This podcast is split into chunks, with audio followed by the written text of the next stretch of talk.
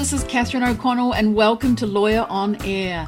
If you are looking for inspirational stories about women in law, then this is the podcast for you. Join me and my lawyer ladies as we enjoy a glass of wine after a hard day at work and talk about the world of women in law. It's my passion to share stories of amazing legal ladies who are working as in-house legal counsel, who have law firm roles, who are leading on boards, and who are doing law differently. From time to time, I will also invite special guests on the show to share their insights on legal recruiting and tips for getting hired as a successful lawyer in Japan. I hope you will enjoy getting to know these amazing women who I am so proud to share a profession with. I'm glad you're here and I hope you enjoy the show. Hi everyone, welcome to another episode in the Lawyer on Air podcast. I'm the host of the show, Catherine O'Connell. Today I'm joined by Chika Hirata, who is currently head of Japan, Japan Pharma Business Unit, Ethics and Compliance at Takeda Pharmaceutical Company Limited. Chika joined Takeda four years ago in June two thousand eighteen. She is in charge of strategic planning and leading global initiatives for Global Takeda as a member of the Global Ethics and Compliance Leadership Team. Chika leads and supervises various initiatives related to ethics and compliance, data privacy, and enterprise risk management at the Japan Pharma Business Unit. Chika works closely with senior leaders in Japan to embed corporate values and culture into the daily business activities of the organization so that work is done with higher ethical standards. Chika has worked at various global financial institutions, and one of those was MetLife Insurance in Japan, where she was nearly four years there, and she was responsible for corporate secretariat and legal affairs as their statutory executive officer, S V P, and chief legal officer. And it was during those days at MetLife that I met Chika, and we both served on the J I C N, uh, the Japan In-House Counsel Network board. Well, Chika has also worked at private practice at Sherman and Sterling, and she's been a member of senior management teams over the years as she is now. She has an extensive and rich experience in corporate governance, change management, team building, and talent development in multicultural environments. Throughout her career, she has been committed to be a disruptor regarding diversity, equity, and inclusion in the context of Japanese corporate culture. And she is also very passionate about mentoring and coaching talent from diverse backgrounds.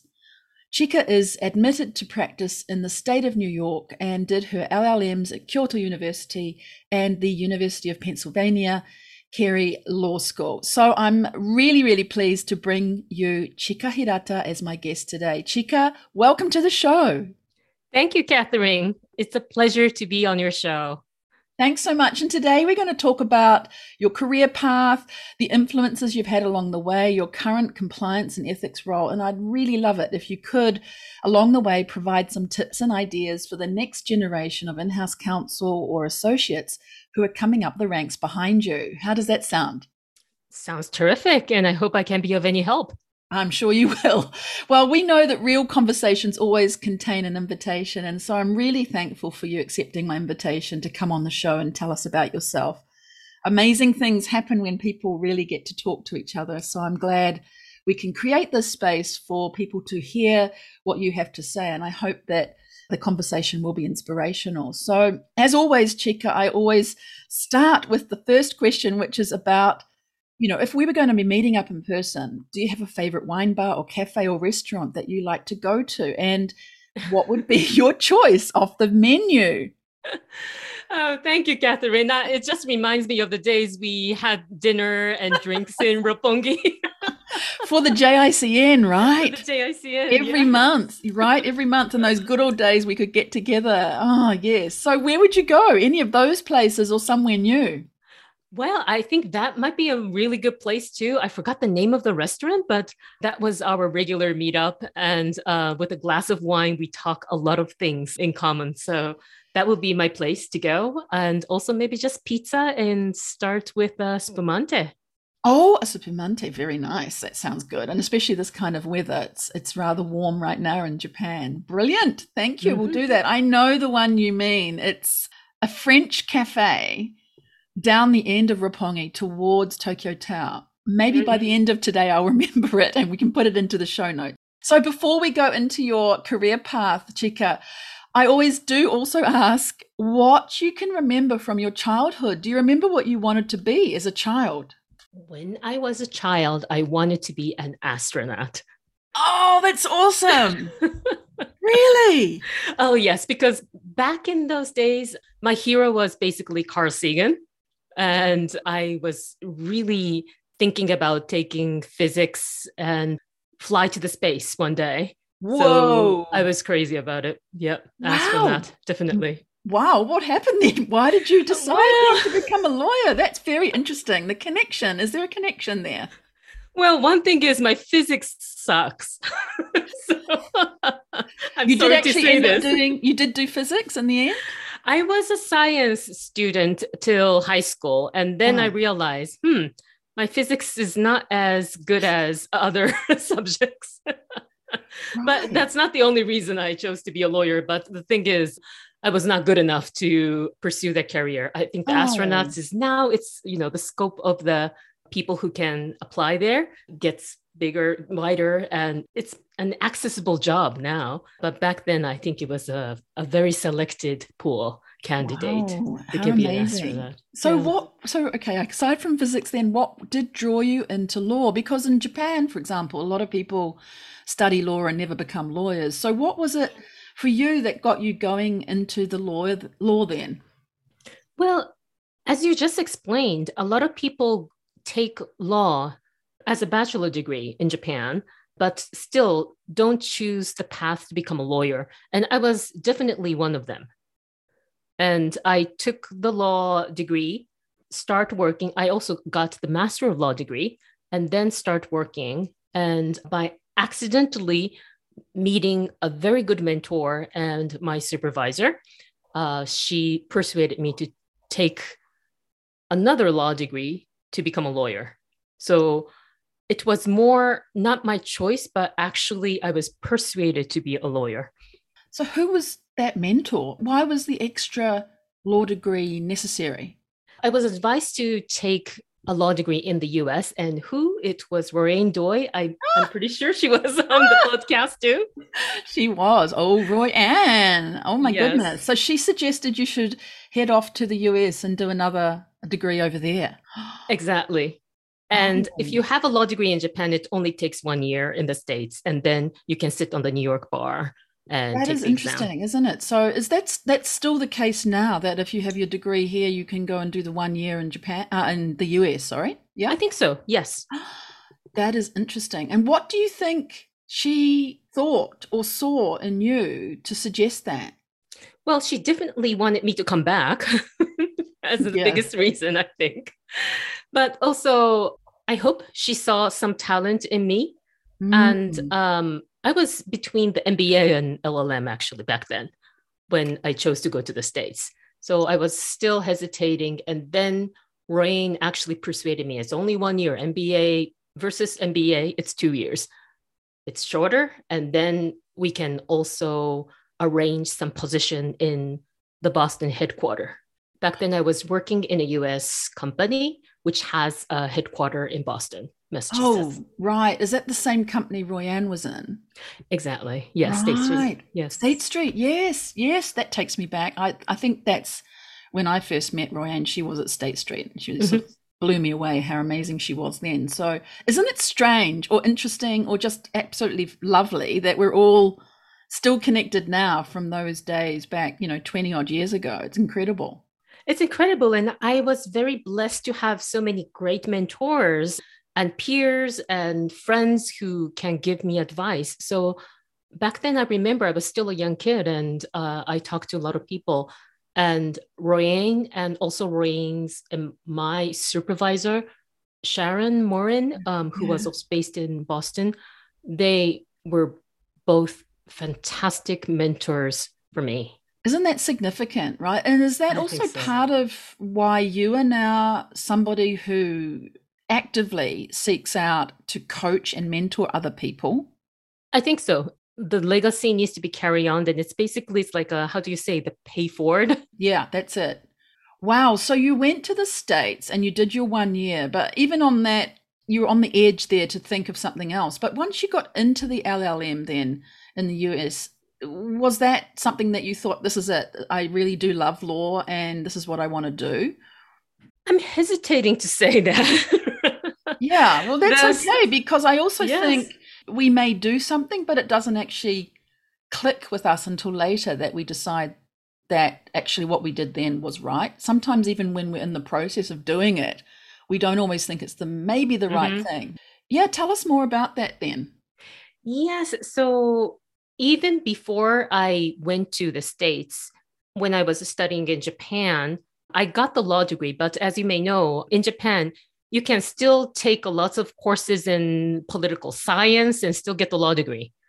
Um, so it becomes the Bachelor of Law. So, I, and I was one of these students when I was in college. But in the States, the law school also had a, a variety of uh, subjects you can study. And I probably felt more comfortable studying even corporate finance or some of the um, helping out the startups as a small business. So some of the, I would say, sidebar subjects actually interested me more when mm. I was in the law school. And Master of Law, it's a Master of Law degree, so it's different from the J D. And I can actually skip the basic subjects, not like the regular J D student. So it was easier for me to go with my instinct, I would say. Yeah, isn't that great? I mean, going with your instinct. And when you did that master's, then you could skip some of the basic ones. Are you talking about torts or criminal or whatever exactly. like that? Yeah. Mm-hmm. And so what did you then go with your instincts to do? What did you study? I took a small business clinic, which was really fun. That's I, interesting. I, yes, I had so much fun um, yeah. helping out the real people right, in the local community. And then I think I took a couple of courses in the business school Wharton, because I went to Penn and there is this famous Wharton school. So I did take a couple of courses at Wharton. I wondered about that. You did take advantage of Wharton school at the same time. Yes. Ah, how interesting. Wow, you've sort of got that leaning then towards business, which sort of takes away the question I was going to ask you about going straight into an in-house position or going back to, shall we say, State Street, rather than, you know, what is now common, of course, to go into in-house directly from getting your qualifications. But, you know, and lots of newly minted J Ds do that. But at your time, perhaps more people were going to law firm positions rather than in-house. So mm-hmm. aside from Royanne saying, come on back to this place, why did you decide that going back to an in-house team or entering an in-house team was the right path rather than law firm at that stage? Well, I still didn't see the benefit to go to private practice law firm back then, because as working as an in-house legal counsel, I believe I was pretty good and I could understand what the lawyers are saying. So for me, the path was pretty clear to go back to the in-house position and also still going up, you know, climbing out the ladder as an in-house lawyer. I think the moment I felt I need the law firm background happened a bit later in my career stage. Yeah, and we'll come to that. I just wonder why, or how it could be useful for people to know that who are listening, that, you know, somehow within you, you knew that in-house was the right path for you and you'd done a lot of the business topics when you were uh, at Penn. But is there something that you should trust your gut perhaps in deciding what to do? Or could it be different for other people that perhaps uh, being drawn to private practice is the right way? Is it? Is there no set way is what I'm trying to ask you that you can mm. choose whichever? What do you think? I think it really depends on the person's learning curve and the how you learn the real stuff. Because some people are better with the O J T. Some mm. people might be better reading the book, understanding the logics, and then start the real life.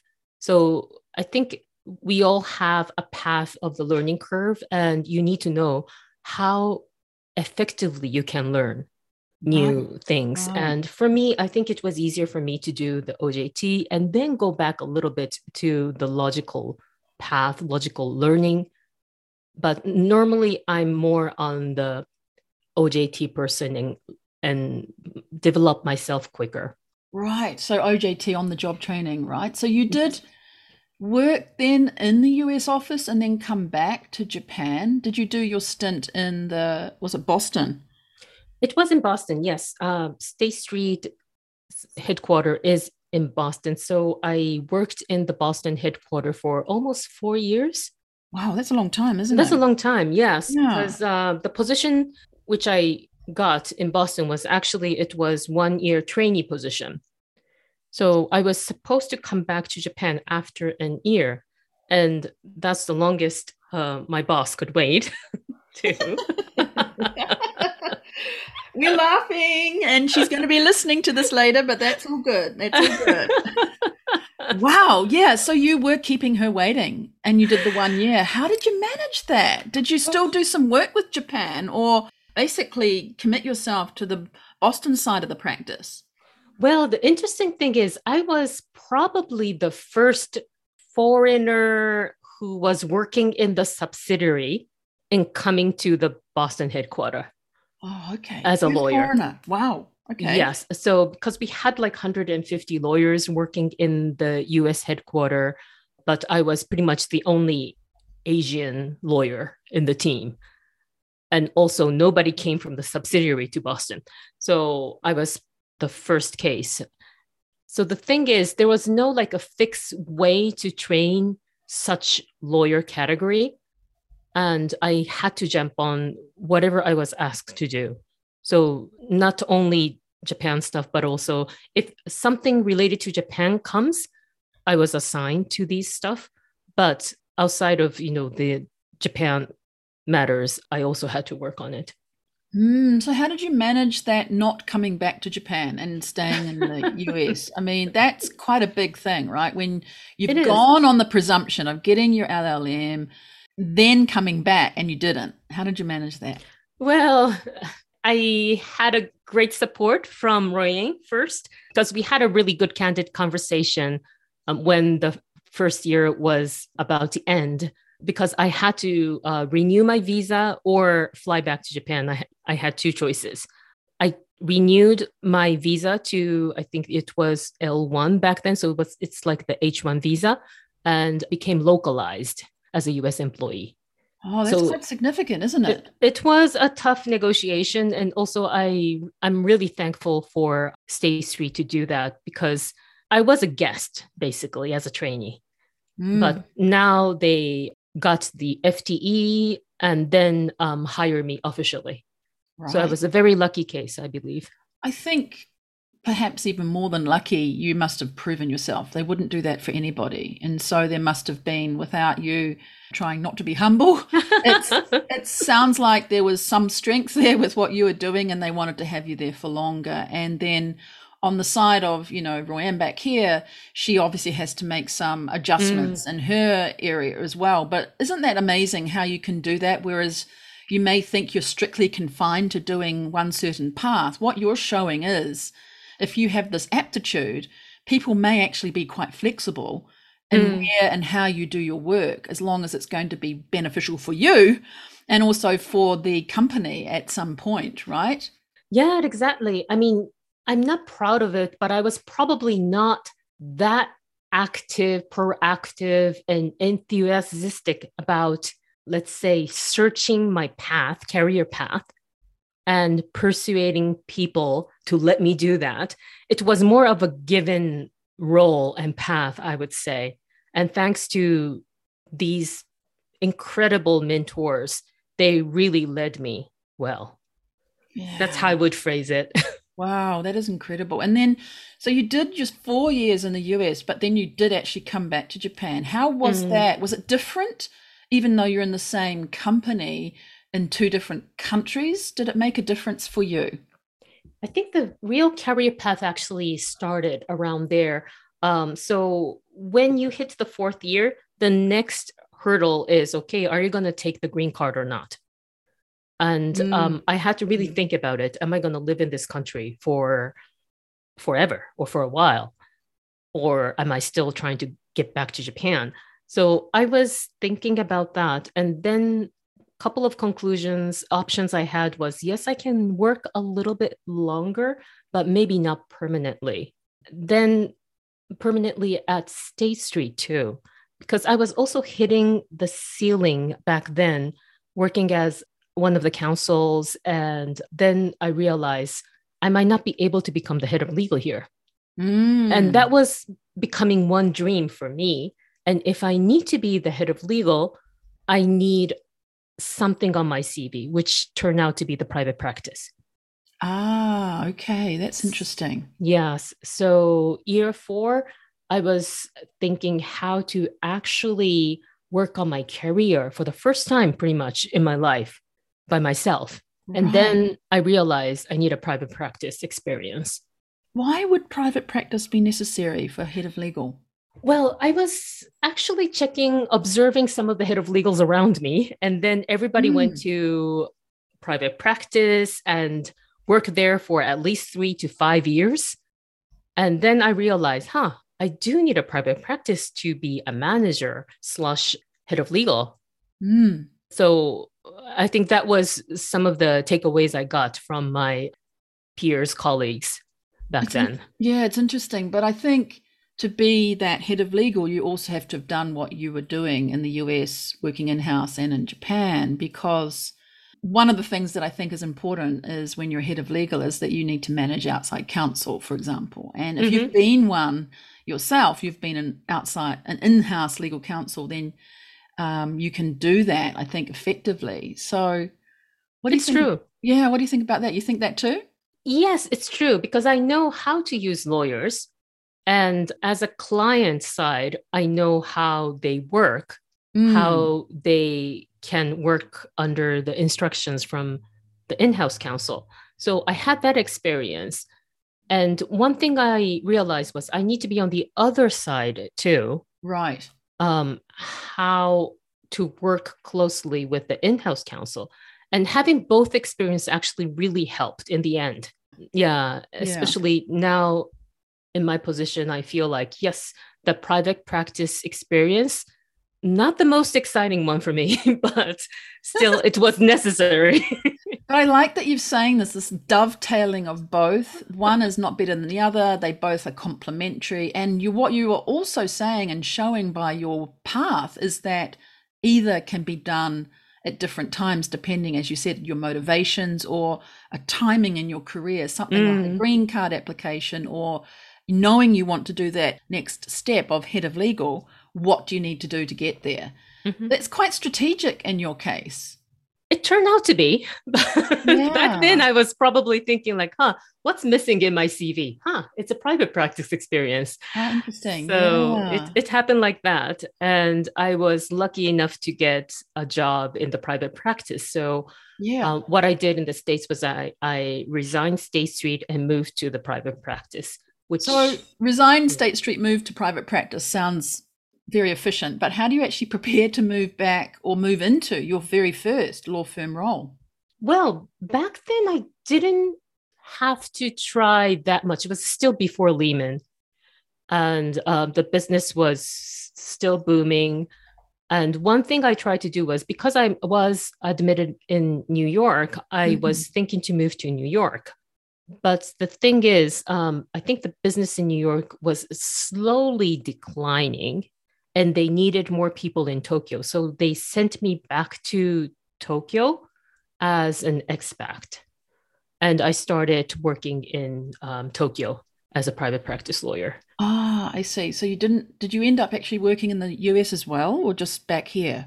Just back here, because after that, mm. Lehman happened. Right. So actually yes. quite fortunate. I think it was fortunate, actually. If I stayed mm. in State Street, I don't know what happened.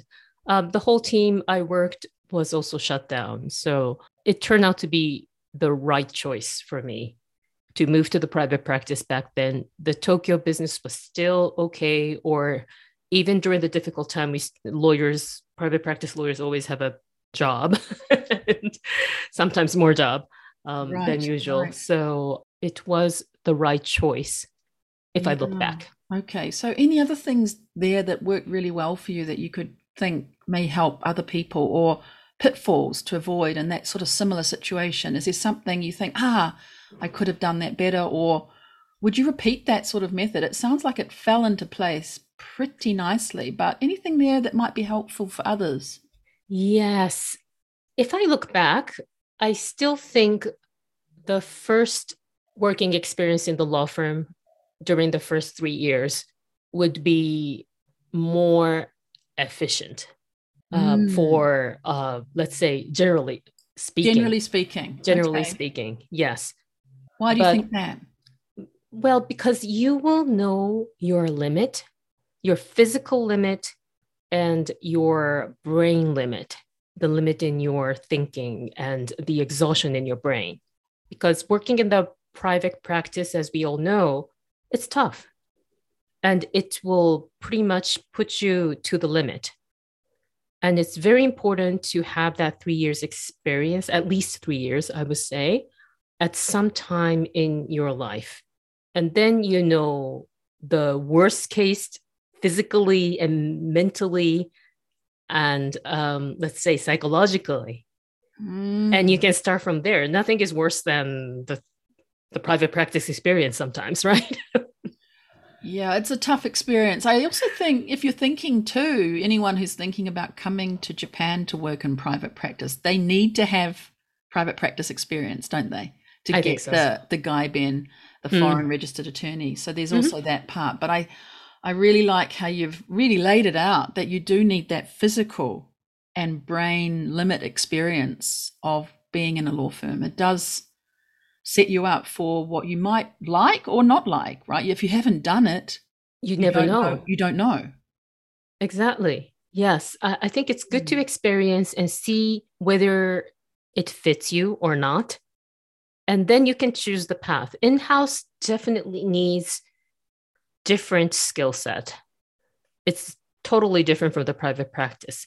But one thing I see in, I wouldn't say common, but which will help you from your private practice experiences, you know the bottom of you and you know the limit of you. Mm. And things can always be better than that. What kinds of skill sets then are different for in-house legal counsel compared to private practice? Well, for in-house, definitely you need to have a bigger picture understanding the business. And sometimes the dynamics of the organizations, also experiencing, observing, and taking advantage of some of the interpersonal relationships, political relationships happening in the office to make things happen.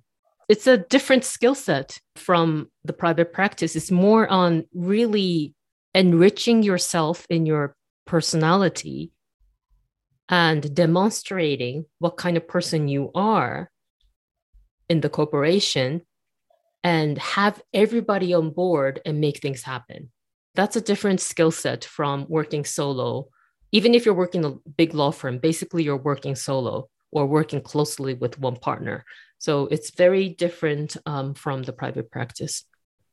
Oh, very interesting. How about that point you made just then about observing and taking advantage of interpersonal relationships and being pretty political? How is that more so for in-house than it might be for yeah, private well, practice?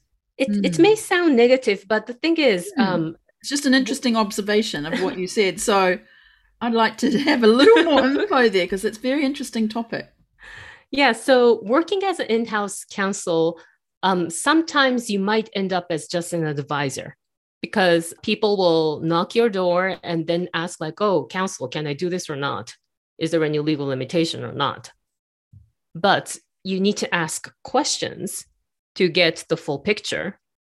And then you might need to step outside of your counsel line to give the most effective advice to people. And to do that, you might need to reach out to some other people who are not actually coming to your office, but s- still outside.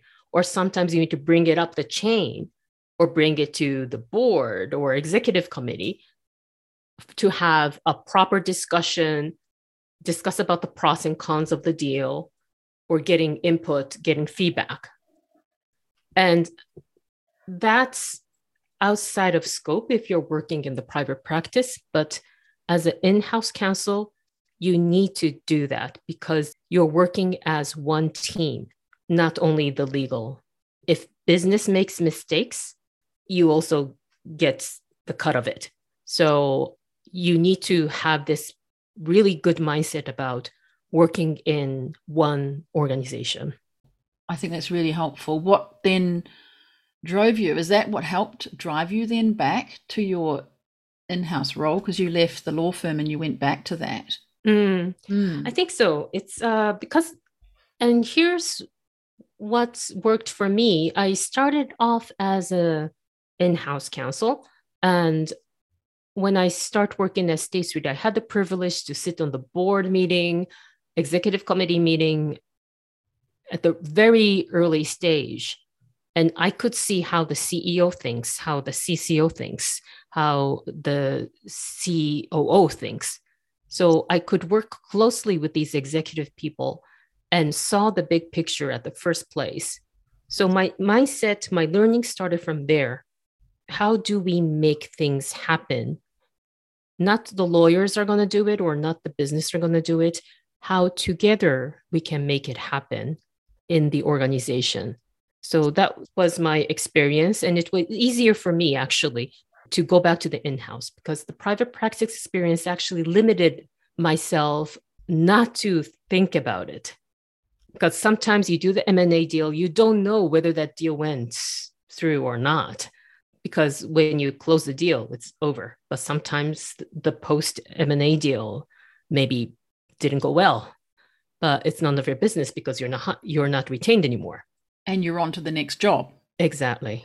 Very interesting. I think you've got a point there about that so-called seat at the table. And you've talked about that having the, being on the board, being on the executive committee and seeing how the C E O thinks and the C O O and those other C-suites. That is so critical because if I reflect on my in-house experience too, it wasn't until I became the lawyer that was head of legal that could see that, be on the board and see the big picture that I understood, oh, this is why we do these things. This is why I did those things in the past. But if you don't have that seat, it's very hard to see any of that. And you do kind of work in a little group by yourself rather than knowing the big picture. Yeah, it's it's a good point because uh, I had the privilege to sitting there when I was young, but um, sometimes you never know till you actually get the seat at the table, and it's sometimes it's too late.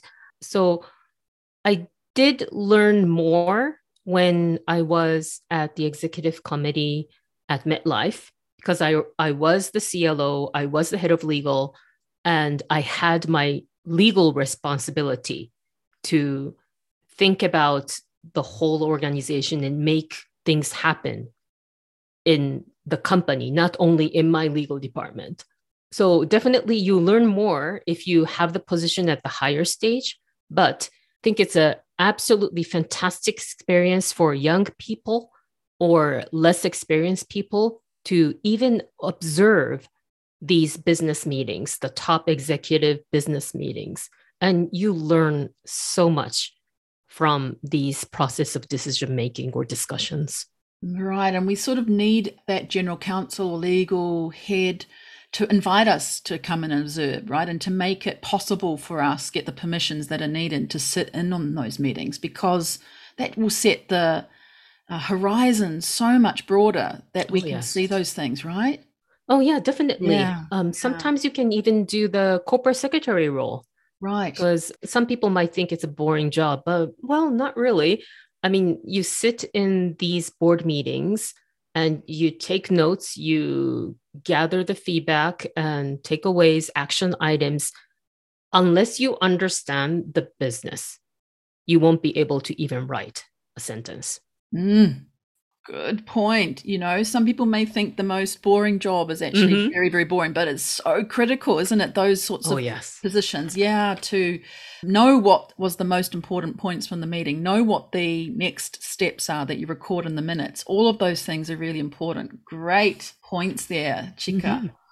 It also interests me too, when you talked about law firm lawyers having a sort of snapshot of one repetitive project they might do for their clients and not seeing that continuity beyond the finish of the project. Mm. And in a way, you know, they're sort of going deeper and narrower with the expertise. But I wonder now, with your current role where you are head of ethics and compliance, if in a similar kind of way you've actually now yourself gone deeper and narrower with your expertise into compliance and ethics. It in a way resembles a specialist in a law firm. What do you think about that?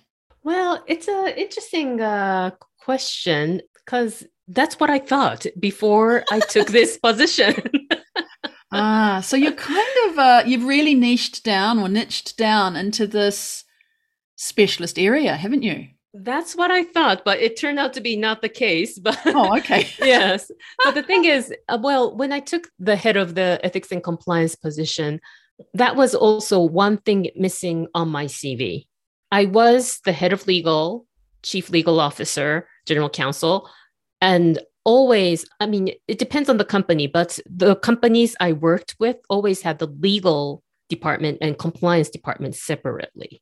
Mm-hmm. So when I was the head of legal, when I was the general counsel, I didn't have the compliance function under me. I was pure legal person. And now when I look at my C V, I felt like, huh, I never really, I worked closely with compliance, mm-hmm. but I never really managed the compliance team. And these days, some companies still keep the separate departments, but sometimes they just combine it all together. So let's say the general counsel needs to oversee the legal function and the compliance function. That's sometimes the case. And I just realized maybe it is time I need to explore compliance work. That was always been a missing piece on my C V, because I actually felt more interesting in the legal work. Mm, seems rather strategic as well. You've looked at what you have done and where you could probably expand on filling in some other areas to, you know, mm-hmm. flesh yourself out a little bit more and have broader capabilities. So what are you doing now there in this head of Japan for ethics and compliance in Japan? Yes. What is that role, and, and what parts of your role do you really enjoy too? Well, ethics and compliance is really working on the some of the basics of the compliance, so laws and regulatory issues. But on top of that, it cultivates the ethical culture of the company. So how can we, as a specialist advisor, to make it happen in the organization?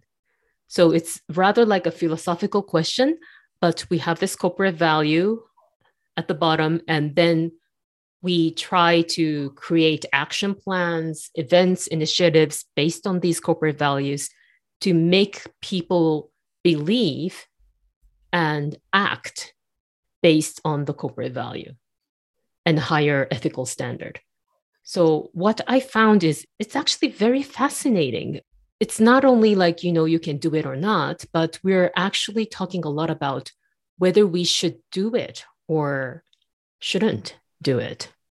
And that's really a high ethical, professionally ethical question.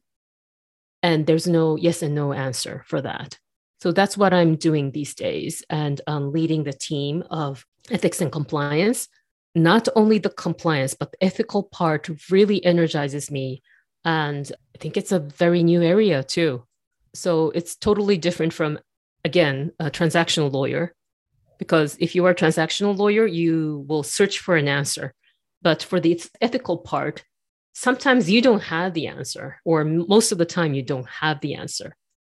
And you also need people to realize, maybe we don't have an answer, but what's the right decision we should make at this point?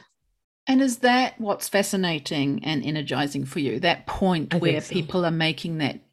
Direction of their decisions? I think so, because we use ethical decision-making quite a lot in my current job. And uh, it's not only us. It's not like we advise, oh, here you go. Here's the ethical decision you should make. It's actually asking questions and having the discussion and made people realize based on what kind of facts, here's the best decision, ethical decision-making we can make. And because it's a pharmaceutical company, we are in the pharma business, ethical decision-making is, I would say, it's the ultimate question. And it's a very important thing because we deal with healthcare, we deal with life, quality of life. Exactly. And so when you're saying making people, you're not telling them what to mm. do. What I'm hearing is that you are delivering a, a set of fact cases or examples, and they are coming to that realization themselves. So that's how they're being made to understand the differences mm-hmm. and make that ethical choice. Yes, it comes with the practice um, mm-hmm. and it comes with the real case practices. So one thing I'm trying not to do is giving the straightforward answer to these questions. Because I'm trained and because my team is trained, we can give probably a better answer to these fuzzy gray area questions. Mm. But if we do that, it doesn't really help the organization to get stronger. What we need is, need is really the first line. Everybody needs to think in that way, how we can make a better decision for the better business in the company. And it's like an endless training, repetitious training for everyone. Yeah, better decision. Not best, but better. Not best. Yeah. yeah, you never know. And it might turn out to be incorrect in the future, but that's also okay as long as you have a discussion, rich discussion based on the facts available.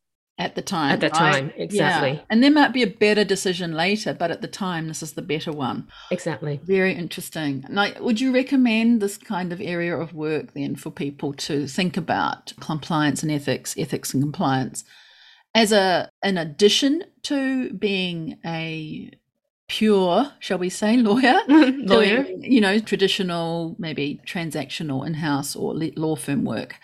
What would you think about that? How is it a really good thing for, say, law students or people coming up the ranks to think about as an option for their careers? I strongly recommend it. At some point in your career, it's highly recommended to take that role. Or also, maybe it's better for people who have certain experience and then move on to compliance, because you need to really sit down and think by yourself too. And you need a rich experience in yourself. If you're, a, I'm sorry to say, if you're a shallow person, I mean, you're never going to get the right questions or right advices or supporting the business people's ethical decision. So you really need to know the business. And then you need to have the long experiences really thinking, reading books or watching T V, watching news. What's the right thing to do? So there are just so many things going on in this world right now. Um, so even watching all these daily news, what will be the right thing to do? You always need to think about that philosophical question in your mind. And if you have that luxury or if you have that eager to know, it's the right position for you. Yeah, I think you're right. Everything that we see on T V is not simply just watching it, but thinking also behind the scenes, the, the ethical choices that are being made. Every single day. Exactly. In all kinds of ways. That's really very interesting. Thank you for that. And I do also want to talk to you about a couple of things you mentioned when you sent your bio through to me that I mentioned at the top of the show. And one of those is about being this D E I disruptor. I loved that explanation. And you, Disruptor. And you, yeah, disruptor. And you said you're committed to that in the context of Japanese corporate culture. Does this tie into what you've just been speaking about around ethics, or is this something different? What does this mean? Well, I think it's linked to this ethical. So how should we actually really make it happen in this traditional Japanese culture company? And you start in your everyday life. And if you have a seat on the board, you have the obligation to speak up. So now the era generation changes and you see more women in the executive committees or management committees, but still they're not equally treated. We see some inappropriate words here and there too, and it's always on the news. If you have a seat on the table, don't be silent, speak up. And that's one thing I always tell myself. It's awkward, it's a bit scary, but I keep saying it. Even everybody hates me. Mm. And I make it also clear, I have an obligation to speak up as a minority at the table. I said that a couple of times in, in my career to everyone, very clearly, and framed the conversation. Brilliant. Anything else there on that? D E I is sometimes it's still like female male in Japan, but as a legal counsel or someone in the compliance, ethics and compliance, you see more D E I here and there. And for example, like even if you hire somebody with the challenges, how would you position yourself in that strategy, hiring strategy? It's just the same as hiring female in the company. So I think you need to step out of your comfort zone as a legal counsel or compliance person and talk to H R or talk to some of the hiring managers in the business and have that conversation. Sometimes they might not like you, but still, it's very important to start that conversation in the company because it never happens if you keep yourself silent on these topics. Mm. So one thing I really encourage is we may have the privilege to know um, some of the laws and regulations around the D E I or some of the movements happening in the U S or some of the movements happening in Europe. Just familiarize yourself and try to find an ally in your company and act now. Otherwise, it's never going to happen. Mm. Yeah, exactly. Act now. If you do nothing, nothing will happen. Mm-hmm. You've got to act. Wow. And I think it feels to me like through early days of coaching and mentoring that you had, that you've been able to develop yourself in this way. So that's the other thing that you mentioned as well to me was your passionate nature about mentoring and coaching others. And we talked a little bit about that before, but just a little bit more on that. How are you also, as well as doing what you just did, talked about with D E I, how are you doing that mentoring through your team and other people in the company? So I normally put a max of people I can mentor. Mm. And let's say like, you know, ten people at the same time. So now I'm getting a little bit busier, so less than ten people. Right. But I have this policy, first come, first serve, pretty much copying what Royane was doing, my supervisor, my mentor was doing, and put the limit on myself because it matters to my concentration and also focus too. I cannot have like, you know, everybody in my candidate line. So my mentees are ten people top, could be internal, could be external, outside of the company, inside of the company. And I try to have that variety. Also welcoming male mentees too, which I also have. And I set up a couple of goals or challenges they want to overcome in the next six months to one year and really work towards that. Oh, that's great. So you do focus on a, a certain area that they want to improve in rather than doing lots of different things. I like that idea of doing the one thing that they want to achieve. For yes. Example. Yeah. Yeah. Great, and great approach. Other, mm. Otherwise, sometimes it becomes like a, you know, the chat moments and, and that's okay mm. too, but I would rather categorize it as a coffee time or something. Right. So when we talk about mentoring, we need to have a little more limited scope or focus scope, and the mentee needs to work towards it. How does someone find a coach? How do you become a mentee? How do you do that? So I have this first come, first serve type of approach. I make it very clear to my colleagues or some of the, let's say like a younger generation who are looking for mentors. So if it happens in my company, I list myself and also talk publicly about my availability, and don't hesitate, but come to me. And if you are in the first ten people, yes, I'm happy to work with you. So some of the framing, and make it clear what you are expecting and how much work the other side needs to do, the mentee needs to do. That sometimes helps. They think about it and they're ready when they come. It's not like, okay, let's start a mentor-mentee program. And by the way, you're one of the mentees, so join this program. Mm. It sometimes doesn't work that way, or it doesn't last, I would say. Yeah, you're setting out what you expect, but also what you expect from them. And that's already exactly. basically agreed before you even... It's like agreement, right? Off, yeah. Mm. Mm, well, somebody who's probably listening to all of this, Chika, um, you and your role that you've said fascinates you and energizes you, the work that you're doing around D E I and this mentor-mentee situation, if someone thinks, oh, I'd love to be doing a role like Chika's got in the future, what kinds of advice would you give them to do that? What sort of steps should they take or not take to concentrate on? It's a big question. It's a big question. Yes. One thing I would recommend, and it's something I do, is list up all the dreams, all the ambitions, all the wannabe on a paper or a computer screen. And if you have a list of like, you know, ten, twenty things, think about the priority too, because life's short and also your hours are twenty-four hours top and you need to sleep.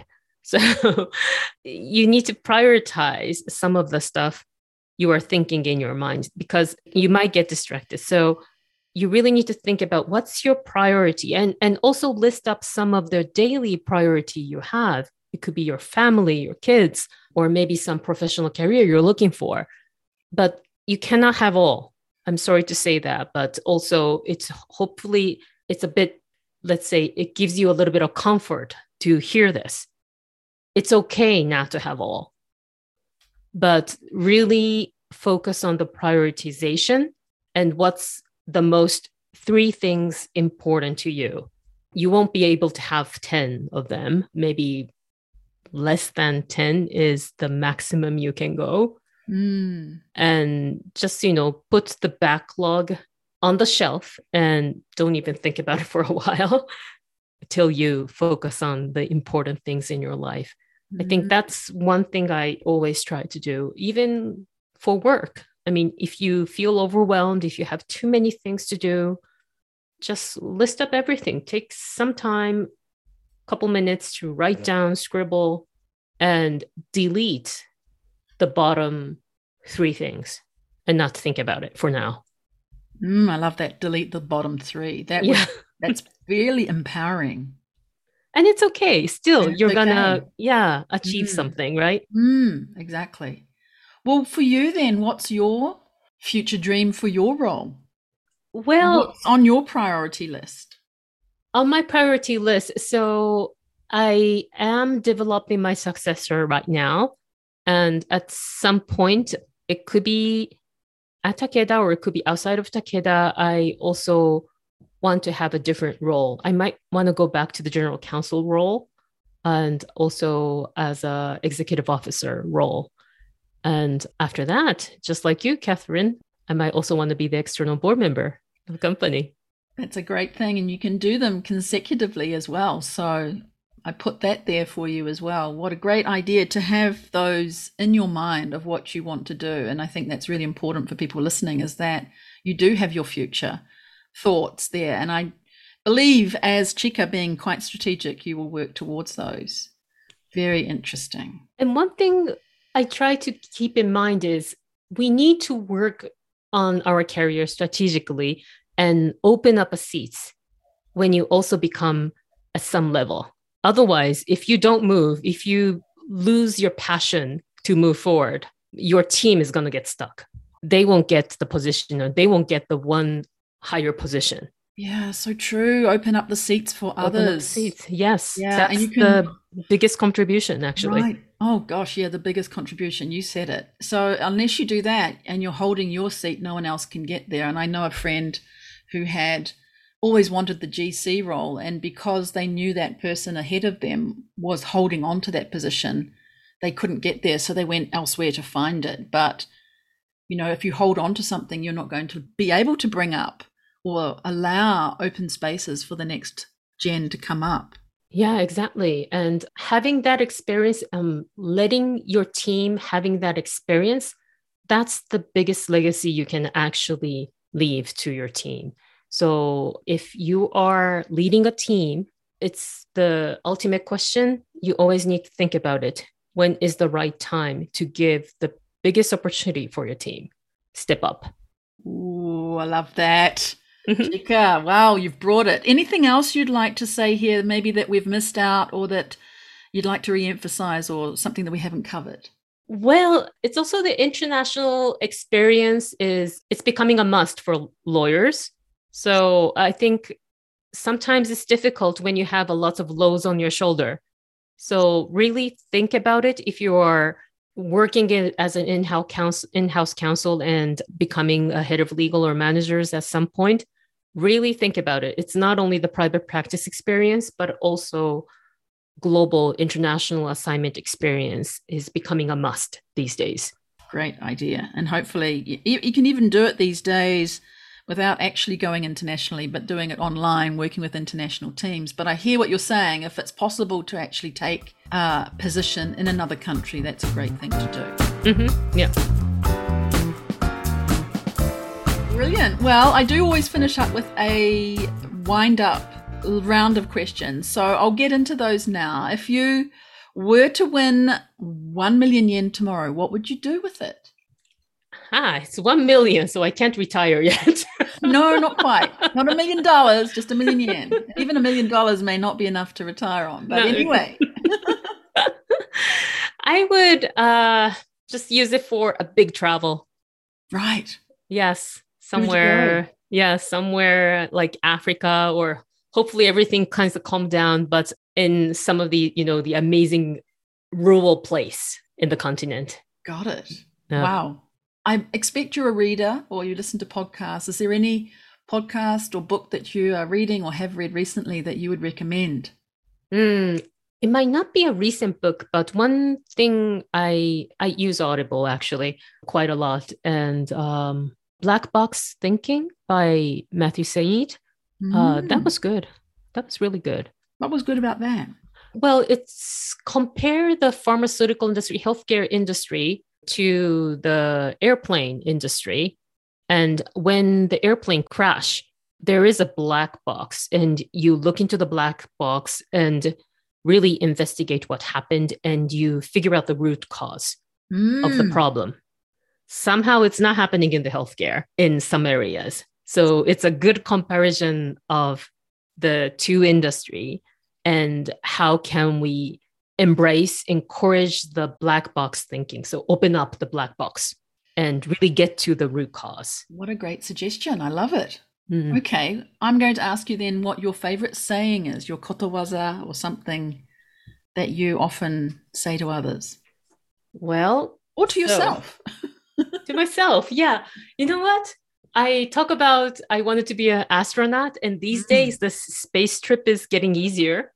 So I would say the George Eliot word, it's never too late to be what you might have been. Mm. Let's see. Watch the space. See, there we go. Play upon words. If you were going to write a book tomorrow, Chika, what would you write it about? I think what I just spoke is really, it could be an interesting story, because I didn't start off as a private practice lawyer. I started as an in-house and then go to private practice and then went back to the in-house. So it looks like uh, some of the people find it very interesting. So maybe I'll write mm. about that. And one more, famous person or celebrity you would love to meet or have already met? Have already met. Yeah. Um, well, um, one thing Aside I... Aside from Lorraine Doyle. Lorraine Doyle.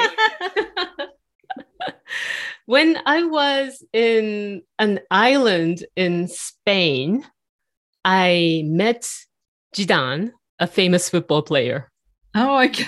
Who was sitting next to me in the airport waiting for a plane to Milano. Did you know who he was? Actually, I didn't know. I was in college, and every, I mean, there were like, you know, five, six people asking for Otto Grass. And I was like, okay, what's going on with this guy? He he was in jeans and he was the white t-shirt. And he probably sat next to me because it looks, I was reading book and I was so focused. And then it turned out to be like, I think I saw that guy somewhere on T V. It turned out to be Zidane. So I got his signature too. Oh, good. There you go. How exciting. Oh, that's really interesting. Thank you so much. Well, Chika, thank you for being a, such a bold and courageous person to come on the show. And it's been such a pleasure to speak with you. You've given up so many wonderful tips. I really have enjoyed this conversation. I really enjoy speaking with you. And thank you so much, Catherine, for having led me having this opportunity. I thank know you. That people are, thank you, going to want to get in touch with you having heard you today. Can they contact you on LinkedIn, or how's best to contact you? Uh, yes, I am on LinkedIn, and it might be the easy way to contact mm. me. Okay, we'll pop that into the show notes along with all the other things you've mentioned and that restaurant that we still can't remember. Uh, so anyone interested in getting in touch can do that. That's wonderful. And so we will finish up here on this particular episode. So for my listeners, please do like this episode. Tell us why you liked it. Leave us a short review. Uh, it really does help Lawyer on Air being seen and heard by more people. And you can even pop over to my uh, website and leave a voicemail. Some people do that. It's quite fun listening to somebody actually tell us in their own words, in their own voice, what they liked about the episode. We're also out on YouTube. Not our faces, but you can still catch us on YouTube. I know a lot of people love watching YouTube, so do subscribe to that channel as well, and share it with another person who you think will enjoy listening to it, to be inspired to live a wonderful lawyer extraordinaire life. And that's all for now. Thanks very much, everybody. Cheers, kanpai, and bye for now. Thank you so much for listening today to this episode of Lawyer on Air. I really hope that you were inspired by the story you heard, and that you discovered something new about women in the law. Please subscribe to the show so that you don't miss future episodes. And if you can think of even just one person to share this episode with, that would make my day. I invite you to connect with me to talk more. Jump on over to LinkedIn or Instagram where you can find me, or send me a message via my website contact page. That's all from me today. I look forward to seeing you right here on the next episode of Lawyer on Air. Cheers, kanpai, and bye for now.